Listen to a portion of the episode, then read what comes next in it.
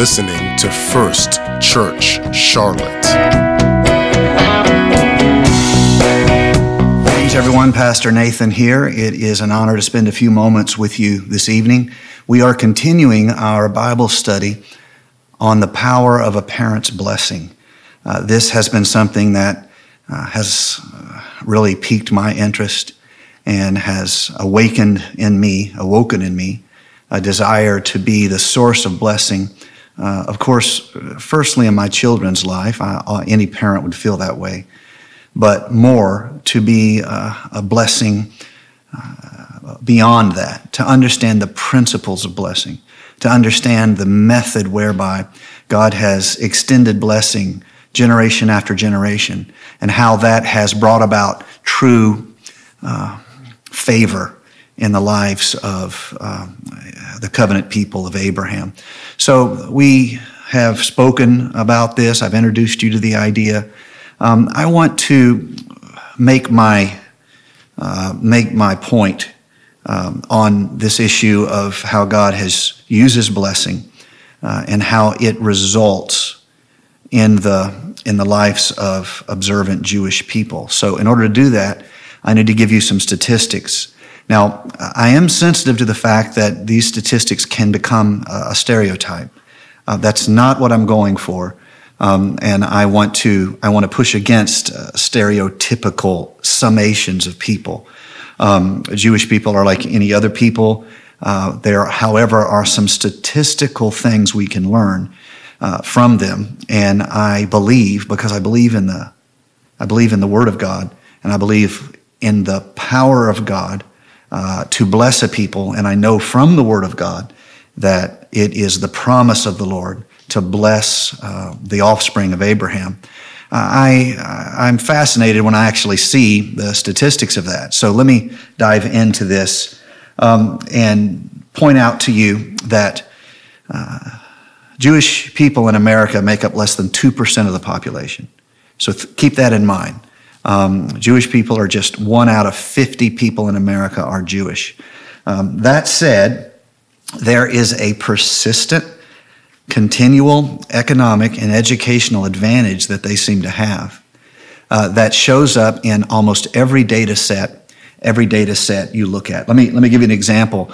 One of the most prestigious things that could, you could be awarded with in modern society would be uh, the Nobel, the Nobel Prize. Um, and so, the American Nobel Prize in Science, you would think that uh, the Jew- Jewish scientists should receive, just statistically, they should receive um, one out of 50. One out of 50 prizes. Uh, yeah, Nobel Prize for Science, but that you would be very wrong. Uh, Jewish scientists receive one out of three. One third of all the Nobel Prizes for science are given uh, to Jewish scientists. Uh, and that is not because of any racism. You can look at the panel who chooses it. Uh, this is very much uh, uh the, the, an exemplary testimony to uh, who they are and how God has blessed them. Um, also, all American Nobel Prizes, if you just look at all of them, not, not just for science, but all of them, 25% uh, of them are Jewish. Um, 40% of the partners in leading law firms in New York City and Washington, 40% of the partners are Jewish. Now remember, they're just 2% of America population, but 40% of the leading partners in law firms are Judas, excuse me, Jews, Jewish. Um, 20% of professors at leading universities are uh, Jewish. Now, let me bring this home even more referring to success, referring to these issues. Um, one third of American millionaires are Jewish. One third. Uh, they make up 2% of the population. Um, 40% of the uh, top 40 of the richest Americans, 40% of the top 40 richest Americans are Jewish.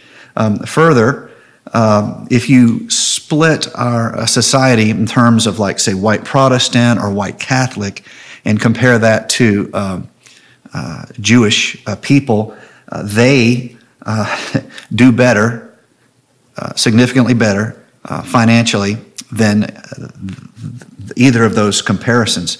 Also, also uh, if you look at the percentage of Jewish households with an income greater than 50,000, that's the cutoff for middle class in America. Uh, percentage of Jewish households with income greater than 50,000, it's double percentage wise of non Jewish uh, people. Now, this is fascinating to me on several levels. First of all, um, if you see a group doing that well, you want to look at them and learn what they have something in their culture that is uh, producing these kinds of results. Further, if you are a, a believer and you believe in the Holy Scripture, uh, you automatically believe that God's promise, uh, His blessing through Abraham is upon them. You want to learn from that. I, I hope you see uh, this, this unique blessing. Now, I started this series pointing out to you this truth seven times in the, um, the, the, coming of age of, uh, an, observant, of, of, an observant Jewish child. Um, there, are, there are seven blessings uh, that their father, as the head of the household, places upon them. Um, I believe this creates a real effect upon them. I think it is, um, it is uh, notable. I think it matters.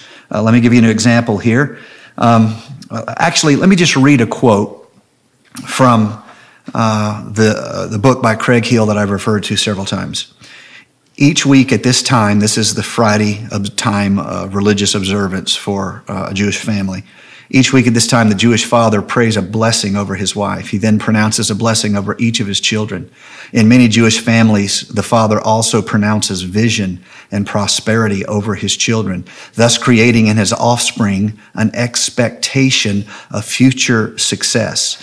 By doing so, such a father, whether he knows it or not, is imparting God's image of identity and destiny into the hearts and minds of his children.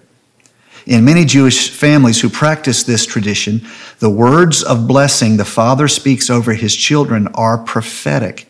And in adulthood, the children fulfill exactly what the father prophesied week after week.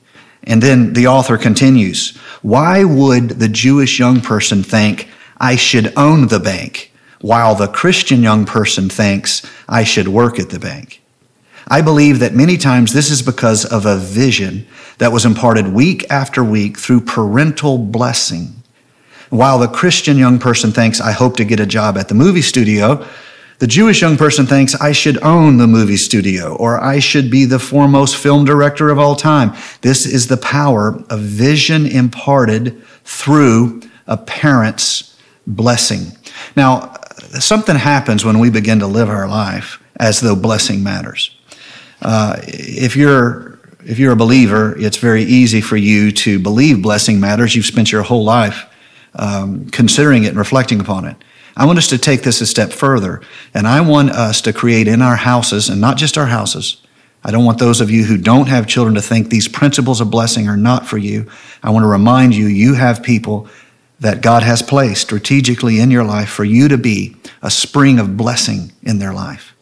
You speak the words they need to hear, and your words not only prepare them, they also give them spiritual identity and they guide them to spiritual destiny. You have people in your life. It may be the um, uh, family members, the children of family members, nieces and nephews. It may be the children of friends that you have. Um, it may be because of your working with children. It may be ministry for you. You need to believe that you are the very voice of God's blessing. When you begin to live that way, when you begin to speak that way, I promise you, it is as though you become the literal image of God shining upon the world in which you live. And that is what you are called to do, to bear his image, to speak his words. And so I want to go over uh, seven intentional times, moments, seasons of blessings in the life of a, a Jewish child growing up in that culture of Abrahamic blessing, that culture of um, the, their, their faith, the culture of that which they have received through inheritance. And so, uh, the first time, the first intentional blessing upon a child is as soon as they realize uh, that child has been conceived. Uh, that Jewish father will begin immediately speaking blessing, uh, usually on their Friday night celebration of um, the Sabbath. Uh, they will speak intentional blessings over that child. It may be at a dinner table, it may be a husband and a wife, him just speaking to that child, putting perhaps his hand on uh, his wife's stomach, speaking that blessing. And uh, this is interesting because that, um, that, that child, that fetus, doesn't know what's happening. But the blessing is still powerful. Why? Because that father who is speaking it is creating an atmosphere of blessing. He is weekly speaking to the child who doesn't know what's going on, to the mother, and to himself uh, that this child is wanted and that this child is welcome in this family. The culture is already being created before the child even has ears, as it were, to hear what's going on. That child is being, as it were, uh, placed in a world that is filled, that is created, that is oriented around speaking God's blessing over them. All through the second time is the season of uh, before the child is born, the whole time of conception, that Jewish father will continue to speak that weekly blessing over the child, over his wife. And he's answering again and again this question of, am I accepted? Am I safe? Do I belong here? Yes, that child belongs here. This is a place of blessing. This is a place of safety. At birth, a new season, a new uh, habit, a new ritual of blessing will begin. And now uh, that child initially is just, is just a newborn. But once the child begins to grow in understanding, they begin to make sense of language, um, they'll hear these words. But I, I, want you to know that there's something that happens before. Um, the child can sense love before it understands what the word means. And that child is being born into a family that continually, as a rite of weekly reflection and spiritual order, that's what the Sabbath does. It orders your week. It makes the rest of the week make sense. They are receiving this, and even when they don't speak the language, they are feeling in the caresses and the attention and the affection of that family that they are in a place of welcome, a place of safety, a place of blessing. Uh, the child doesn't know how to place into language uh, fears. Uh, the child doesn't know how to speak with uh, clarity uh, the questions within. But even so, that family is answering this, this, the questions within that child. Yes, you were expected. Yes, you were wanted. Yes, you are okay. You are okay. There is nothing wrong with you. You are not in any way um, less than what we had hoped for. And yes, we will take care of you. This culture of blessing is part of their weekly ordering, their weekly uh, worship. Uh, then, as the child grows into early adulthood, the difference now is the child understands words. The child now can communicate. Um, but it's not so much, um, the, the, blessings begin to um, answer, because the child's coming of age, it answers different questions and fears that might be in the heart of that child. It may change to, is there anyone I can really trust to meet my needs? Is there anyone here uh, bigger and stronger and wiser than me who is uh, loves me and who is committed to me? And that's that's what that father speaks over that child week after week, speaking that over that child. Yes, you're little. Yes, you have uh, strange fears that you can't explain. Yes, you sometimes think that real monsters live in closets. uh, you haven't figured out yet that the real monsters that you should be afraid of do not hide in closets. uh, but you have these strange fears and you're coming to age, and what you're receiving in a culture of blessing from your father is I know you're not strong. You don't have to be strong. I'm strong for you. I know you're not tough. You don't have to be tough. I'm tough for you. I know you don't know how to work. I know you don't know how to make a living. I know you don't have to make know how to pay the rent. You don't know how to credit works. You don't know how to get a job. It's okay. You don't need to. You have me. And that is this continual cultural gift of blessing that is placed upon them. The fourth, um, um, or you know, see, the conception, um, gestation, uh, the time of birth, early childhood, the transition into pu- puberty is uh, the fifth time where ble- this culture of blessing uh, is still being spoken over them we expect God's hand upon you. We're not surprised when God uses you. This is your identity. This is your uh, destiny. And there's different questions in the child now. Do, do I have what it takes to be a man or be a woman? Do, am I adequate? Uh, am I valuable?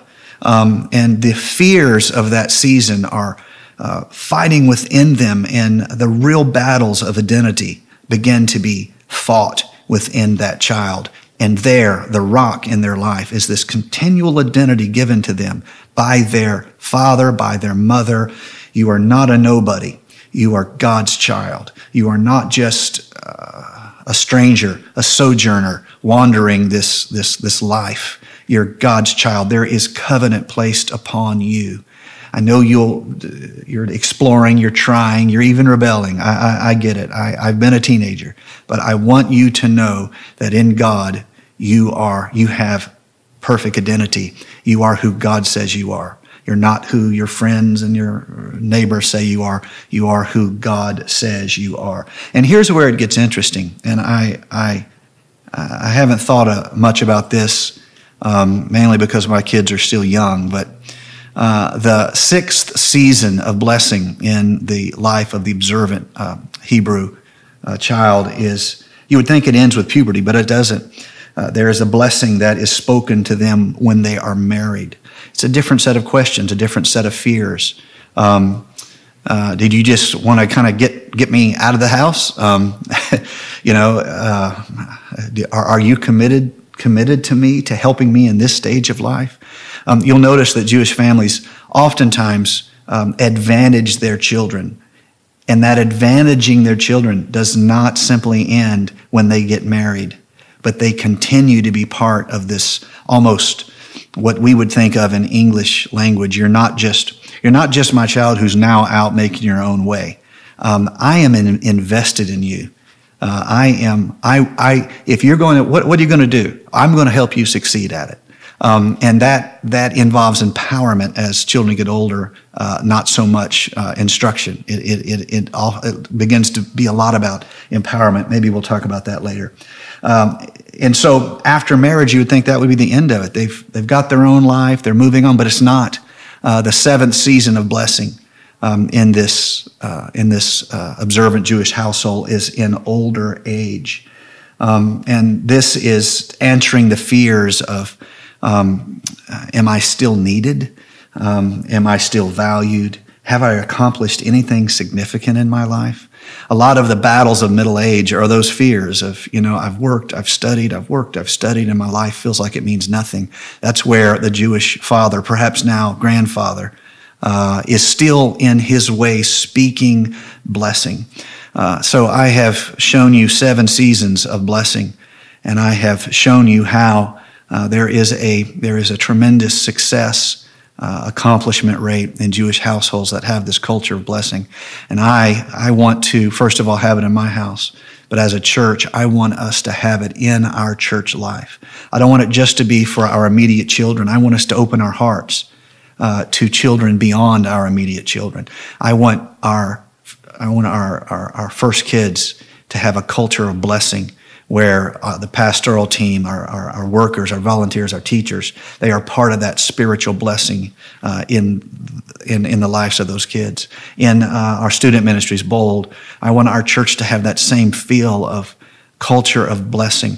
And here's the interesting thing, and I want to end with this, but I, I, I you'll hear me repeat this uh, in the future because I deeply, deeply believe this. One of the mistakes that uh, parents make as their kids get older is um, they see their kids doing something they think is dumb, or um, and it may be dumb, it probably is, um, and they think what their kid needs from them is their rebuke, as though it's rebuke that shapes them.